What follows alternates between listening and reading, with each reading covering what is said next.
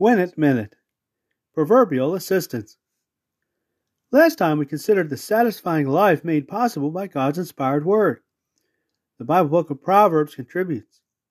For instance, what child normally wouldn't want a parent to be rightly proud of his or her good conduct? God's wisdom makes this possible.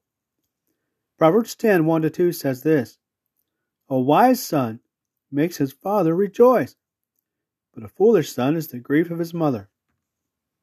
The treasures gained by waywardness will be of no benefit, but uprightness is what rescues from death.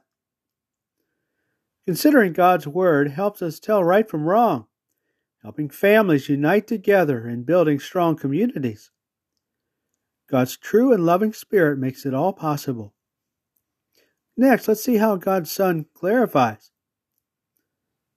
Reference 2 302.